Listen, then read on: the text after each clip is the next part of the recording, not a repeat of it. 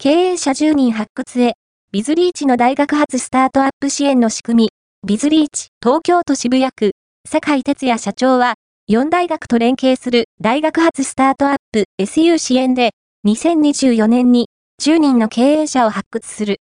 同社サイトで、副業、兼業限定の客員起業家を公募し、大学発 SU を起業前から支援する。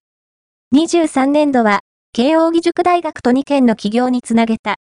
経大のほか、東京工業大学、東京理科大学、神戸大学と連携しており、それぞれの大学に合ったモデルを確立する。